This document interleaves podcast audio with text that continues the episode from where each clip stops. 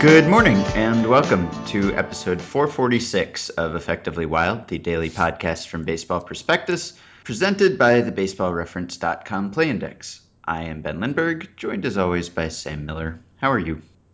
Good. How are you? Good. Have you any banter? I guess quick one. This is going back to the Matt Albers save watch. One of the four pitchers who has a save for the Astros, Raul Valdez, was I guess released or DFA'd. I think released. Anyway, so that just goes to show you how easy it is to get a save in Houston. He got this save like a week ago, and it was not one of those like 5 innings and a blowout kind of saves. This was like he came in with 1 out in the 9th of a close game. It's a legit save. So anyway, remains dangerous. But so I just want to have a quick little poll of the two of us. It's a three question poll. Okay. Okay. First question: how many relievers will get a save, or I guess how many pitchers? They'll be relievers when they get the save, but they might be starters other times. How many pitchers in Houston will get a save this year? So you say it's 4 already? 4 already. 4 to date. None with more than 2. 7. Really, only 3 more. Yeah. Someone will claim the mantle. I'm going to say 8. Okay, so only 4 more. You seem very surprised about the 3 more. It was either that or pick 1. So I figured, well, this was not the right time to pick 1. All right, so question 2. Of those 7.5 closers, how many of them will be released before the end of the year? 2, including Valdez, so 1 more. Yes. Josh Fields, it should be noted, has a ERA of 12 at the moment, although peripheral is not that bad. Anthony Bass has an ERA of 4.3 at the moment, although the peripherals are that bad. They might be the worst peripherals in baseball at the moment. He's striking out 2 batters per 9 and allowing 2 home runs per 9. Well, 1.6. I rounded up and rounded down to make my point, but 1.6 homers per 9 to 2 strikeouts per 9. And then Chad Qualls has been actually quite good, particularly if you remove his 2 intentional walks, in which he has a 14-to-1 strikeout-to-walk ratio. So, probably a decent bet. I would bet that Josh, I'm going to say Zeed, will get a save. I'm going to guess that if Tony Sipp is still around, he'll get a save. Jerome Williams will definitely get a 3-inning one. He's come close a few times. And Albers will get one. You do think Albers will get one? Oh, I definitely think Albers will get one. Okay. So that's that. Yeah. All right. That's all the banter? It's all my banter. Okay. Well, closing out a week of banter. Well, I want to talk about the 2 teams that a lot of people are talking about. The two bona fide surprise teams of 2014. I think it's fair to say the Marlins and the Rockies, and both of these teams were predicted by the Baseball Prospectus staff in our preseason predictions to finish last in their respective divisions. Neither team received a first place vote. They had an average placement of 4.6, so it was almost unanimous that they would be last. Some people picked them 4th, I suppose. I will not claim any credit for this. I just want to point it out. I picked both to finish 4th. However, because of a data entry error, I believe that the Phillies appeared twice in my standings. And since I had gone to sleep, you guys had to decide who to put last. And so you put the Marlins last, and I woke up and I thought, yeah, that looks good enough. So, just so you know. All right, so we'll give you slightly more credit than that prediction will indicate. But neither of us, no one at BP saw this coming. And the Marlins right now are tied for first place. The Rockies are, as we record this, a half game back of the Giants. So depending on whether the Giants lose or win tonight, they're still playing the Dodgers. The Rockies will be either tied for first place in the West or a game back. And maybe the more surprising thing is that both of these teams have the peripherals that you look for in a team. This is not a case of teams just sort of fluking their way and defying run differential for 6 weeks and being outscored but winning a bunch of one-run games somehow and doing the Orioles, the 2012 Orioles thing. This is not that. This is these teams both have the underlying numbers or most of them that would suggest that they should have these records by Baseball Reference's schedule adjusted run differential. They are the two best teams in baseball entering play on Thursday. Colorado was slightly ahead of Miami. And by Baseball Prospectus's adjusted standings, also heading into play on Thursday, the Marlins were the best team in baseball by third-order win percentage, which is a team's projected winning percentage based on underlying stats and adjusted for their opponents. So they were first, and the Rockies were fourth after the Tigers and the A's, but both with third-order winning percentages over 600. So both of these teams, at least to this point, have been for real. I should, I guess, mention that the Marlins and the Padres are currently tied in the eighth inning, so that will determine whether they are still in first place at the end of the night. But both teams have far surpassed our expectations, just about everyone's expectations. So I want to talk about how real this is. Which one is more real? And are you a believer in either or both? So maybe we can, I don't know, we should start with one of them. Maybe we should start with the Rockies. I think the Rockies, to me, are the more surprising one. Is that the case for you? Which one of these is more surprising? I guess if I'd had to say which team I thought was better before the year, I would have picked the Rockies. Yeah. But if I had to guess which team I thought was more likely to win the division or to somehow surprise us by winning 89 games, I would have picked the Marlins. Yes, I think that bigger is... Bigger error bars, right? I think is what they say. Yes, but the Rockies have been good, and I mean, it's obviously... It's Tulewitzki having an incredible start to the season and just being healthy, and that has always been the key for him because he's a great player whenever he's playing. And they've gotten the crazy start from Charlie Blackmon, and they've gotten better pitching than we probably would have expected. They, I think, have the third highest staff ground ball rate, and we talked about with Russell Carlton in our Rockies preview this year how you adjust to Coors Field, how you beat Coors Field, how you pitch in Coors Field. And it seemed like the consensus was that the Rockies at least think that building a ground ball staff is one way to do that, and they have successfully done that. And guys like Jordan Lyles have thrown sinkers more than they ever did before, and they're getting grounders. I should also mention Nolan Arenado, who was one of the best fielders in baseball last year but didn't hit much. He is, of course, hitting a lot. He is on a 28-game hitting streak right now, which is a franchise record. And that's crazy, by the way. Yeah. That seems awfully low for a Colorado franchise it does. Hit streak record. Yes, you're right, considering Coors Field's BABIP, which is very high every year. I guess, though, it does seem awfully low, but I guess that, you know, since Colorado hitters also do worse on the road than they should be expected to? Isn't that hangover effect? So maybe any 29-game hitting streak or longer would involve multiple road trips. Yeah, I'm not sure whether that's true. That might not be true. I don't know. I was on MLB Now today, and we were talking about Tulewitzki and the Rockies, and I was trying to do some research on that beforehand. And from what I Googled up, I found old studies by like Keith Woolner and Ranney and Dan Fox and people who looked at it like pre-humidor cores when you would expect that to show up, and it didn't really from what they found. So I'm not sure if there has been anything conclusive that has shown that. And they've also gotten Carlos Gonzalez is off to a pretty good start, and he's healthy, and that is always important for them.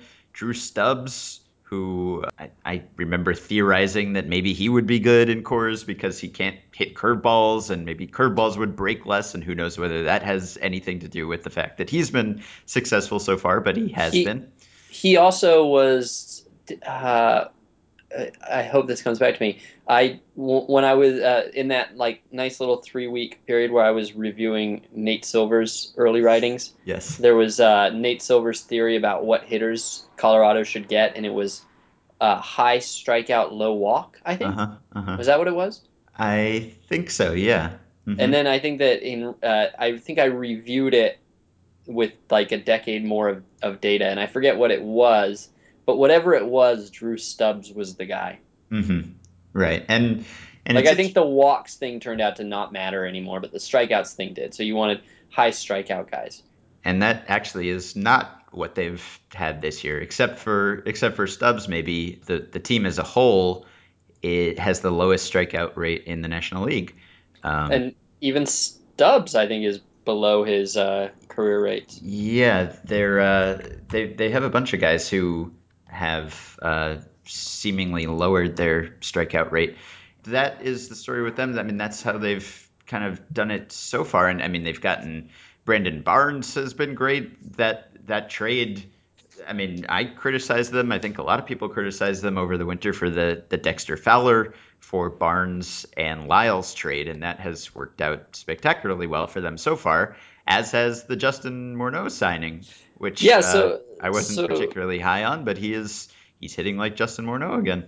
Right. All these guys are guys that we don't like particularly. So Ben, yes. I have two quick questions for you. One, other than Blackmon, which is just insane, which is your favorite batting line on the 2014 Colorado Rockies? Because there are some real winners. There's Barnes, whose batting average is higher than last year's slugging percentage was. Last year he had a 650 OPS. This year he's hitting 357, 416, 457. That's a good one. There's Morneau, who, let's see, right now is... has the second best OPS of his career. Mm-hmm. Right. This is a MVP winner and an MVP runner-up, and he has the second best OPS of his career. Yep. There's Corey Dickerson. Yep. Most notable for being less famous than Corey Patterson, who's hitting 348, 373, 587. Yep. Michael with a 960 OPS. Michael Kadyr's like, well, he's a batting champ, though. His numbers are actually down from last year, I think. So, mm-hmm. There's those are the winners, right? Yes. One of them has to be the winner. So, which is your favorite? I think I'll take. I mean, in terms of improbability, it's probably Dickerson, right? Stubbs' 323 batting average. Yeah. Would be a challenger, but the rest of the line is not out of bounds for him. Mm-hmm. And the team as a whole has a 288 true average, which is leading all of baseball. So this team has hit very well and has pitched pretty well, probably maybe better than we would have expected. And Adam Ottavino is carrying my Effectively Wild reliever league team. The pitching is doing pretty well, but now I'm just going to toss out a hypothesis, which I have nothing to back this up, and this is standard crazy talk, but it's May. There's nothing else to say. The thing about Colorado is that park factors fluctuate more than you would think. It just throughout baseball, like it's weird how sometimes parks will gradually evolve from being one thing to being another one, and they're like a building gets knocked down and the air current changes, and all of a sudden it's a slightly different park, or they add foul territory or take it away or change the batter's eye or whatever. Like things change in ways that you wouldn't necessarily expect. But Colorado in particular, their park factor is artificial. It's actually man changed. It's the humidor is the hand of grounds crew affecting the park factor significantly, And so, like, when Jay Jaffe wrote his essay for Extra Innings a couple years ago, one of the most interesting things in that essay, and one of the most interesting things in that whole book, was showing how massive a small change in the ball can be. Like how even with baseballs the way they are, with you know, baseball has standards for what a ball has to be in terms of, like, you know, springiness or whatever. And even within the error margins that are allowed for the manufacturers, you can have, like, you know, a 35-foot difference in, you know, a dead drop. And so when you start thinking about the humidor effect, which is probably an inexact thing, and could potentially have, you know, a pretty big difference on the ball, you wonder whether this is, whether we're just going to look back at 2014 and talk about our favorite Rockies lines and laugh about how the park factor was. So then but where that leads then is that then you would say that, in fact, their pitching is doing exceptionally well, much better than you would have expected. Mm-hmm. So either their hitting is insane and their pitching is okay, or their hitting is being floated by this, some effect, and their pitching is actually now extremely good. Mm-hmm. Yeah. And of course, as has been noted, they're also hitting very well on the road. But still, come on, Brandon Barnes. Right. I mean, yeah, and they are, the numbers are crazy. It's not like a runners in scoring position thing. I mean, they have hit well with runners in scoring position, but they've hit well in all situations. They've just hit well, and it's still early enough in the year that it's one of those, like, flukes that isn't the typical kind of fluke. Maybe it's the kind of fluke where the underlying stats back it up, but maybe the underlying stats themselves are sort of flukish in that Brandon Barnes and Drew Stubbs and Corey Dickerson can all have a good 6 weeks at the same time, and it doesn't mean that they are all suddenly much better players. Yeah, and Tulewitzki. And nobody is underperforming. Sure, right. And Tulewitzki is overperforming, and also in the sense that he's not hurt or anything. Jordan Lyles has a 816 OPS. Uh-huh.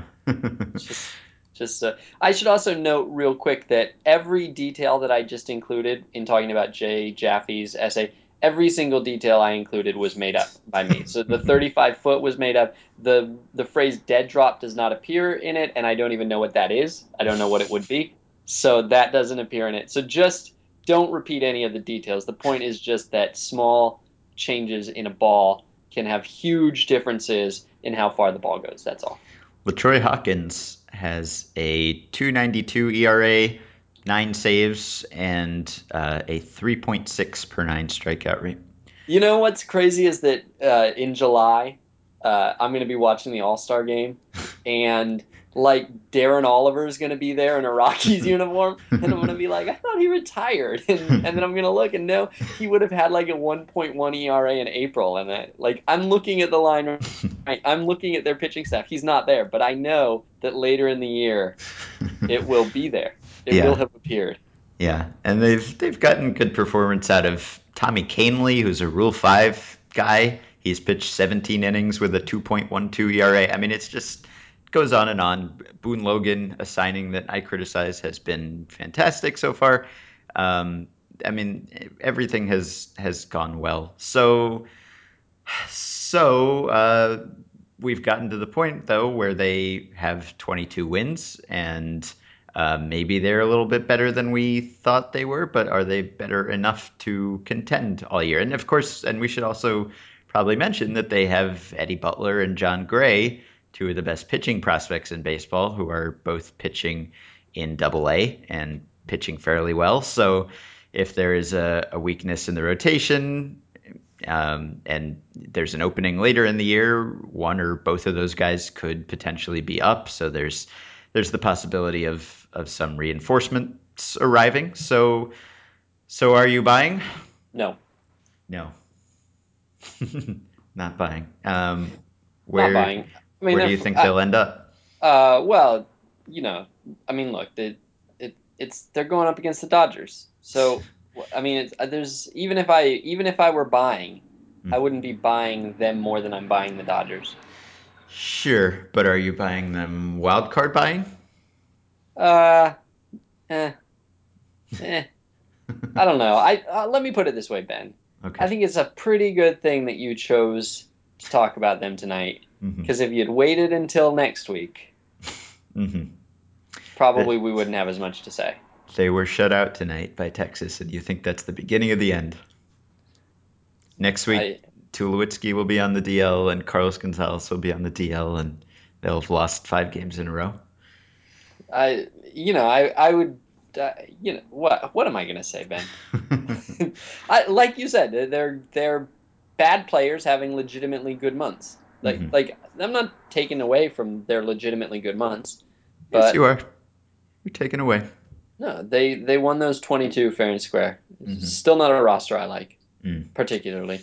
I still think probably if I had to bet, I'd probably bet on them to win more games than the Marlins going forward, and the Marlins to be more likely to win 90 going forward. Okay. All right, so let's talk about the Marlins then. And first, can we do a transition to a little fun fact that addresses both teams? In their franchise histories, which this is, of course, the 22nd year that they've existed, twice they've had winning records the same year. Wow. Yeah. 1997, the Rockies eked out a winning record. And then 2009 was when the Rockies went to the playoffs. And the Marlins, people don't really remember this, but won 87, one of their low-budget 87-win teams.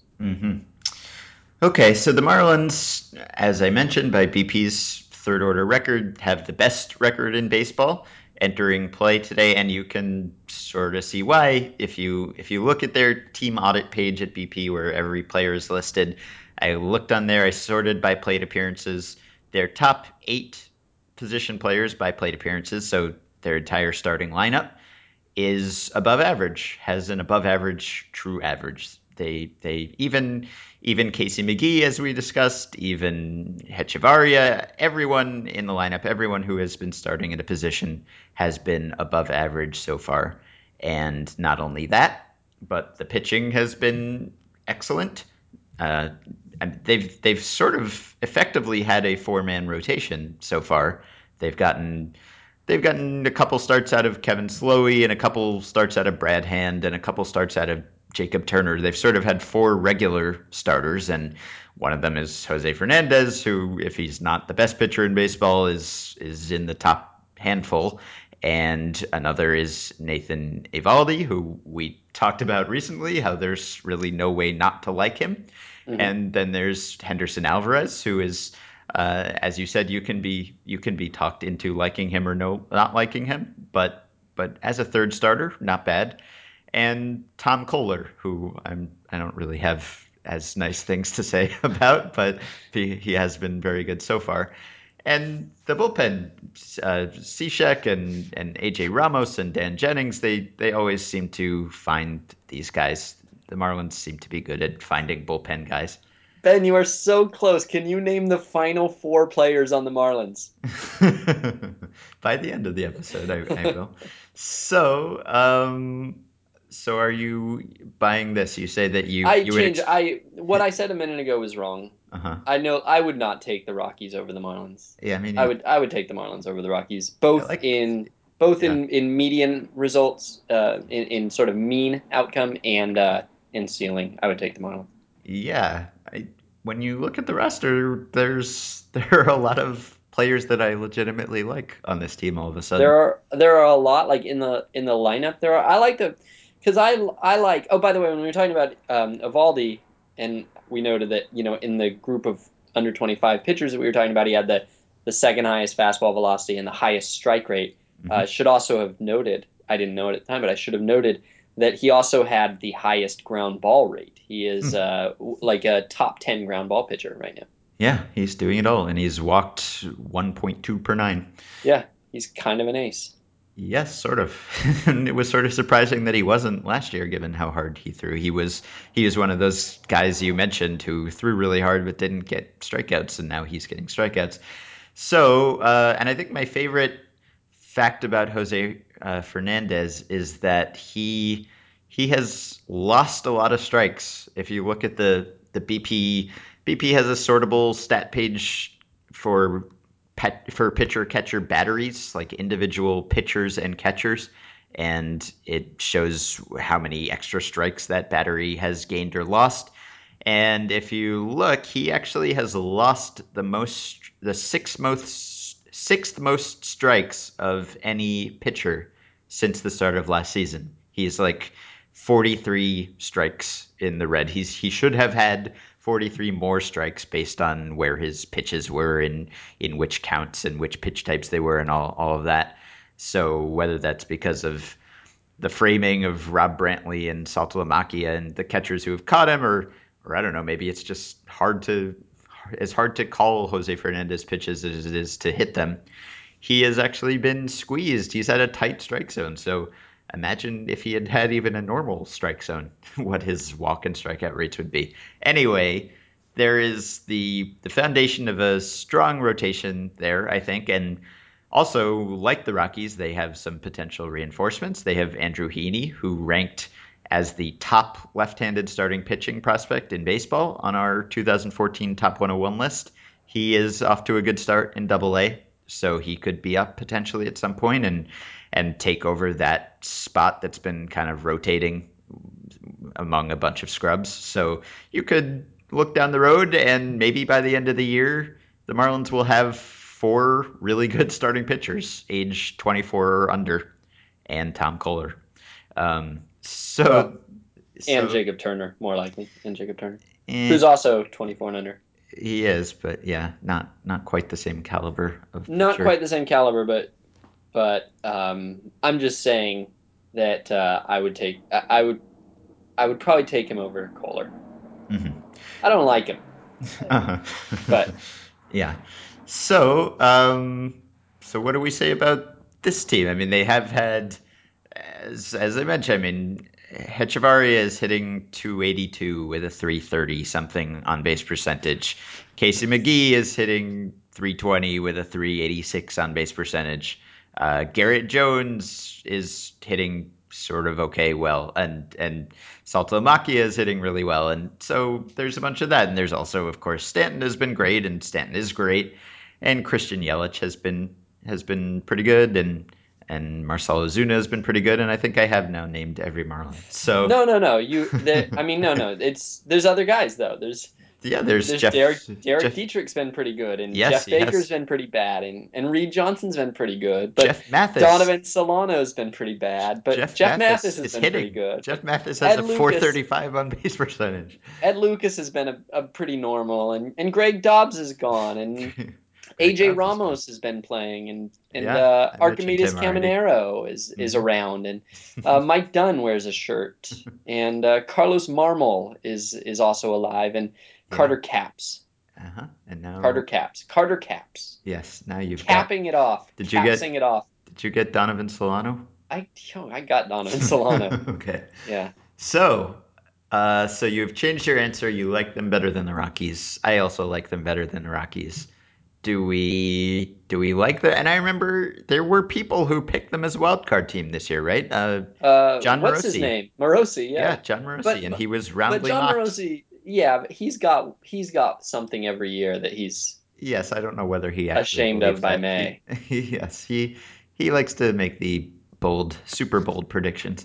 Yeah, but this one at least so far looks pretty good. So,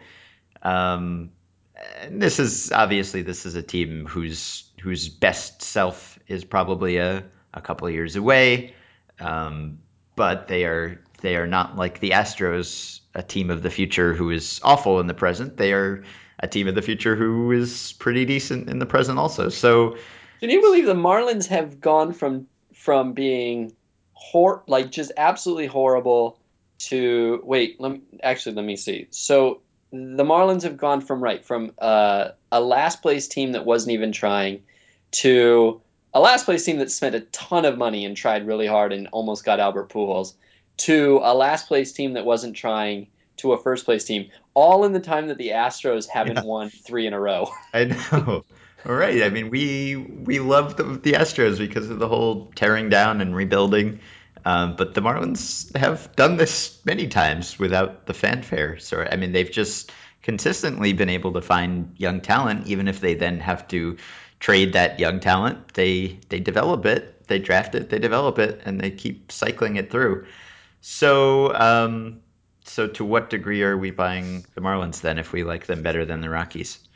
Well, so let's rephrase this question because I'm not going to answer this. I don't want to answer that, but I'll answer something slightly more specific. Okay. The Rockies' playoff odds right now, 35%, 9% division, 26% wild card. The Marlins' playoff odds, 13%, 6% division, 7% wild card.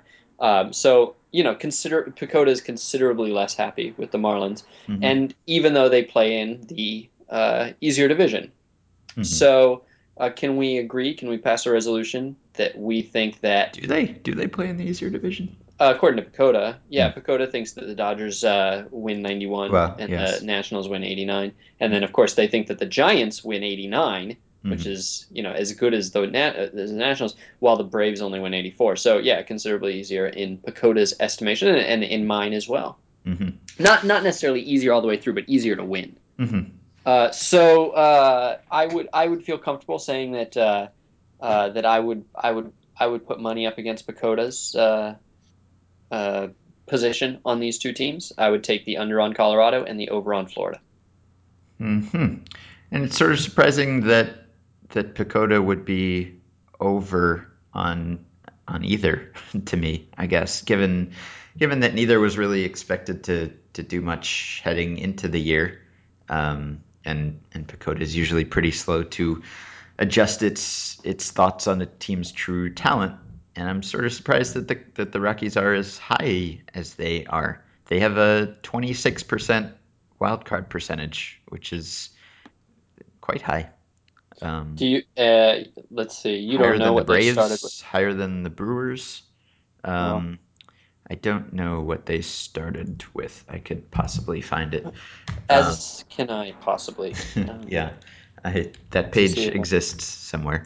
So yeah, I would definitely take the over on that Marlins percentage.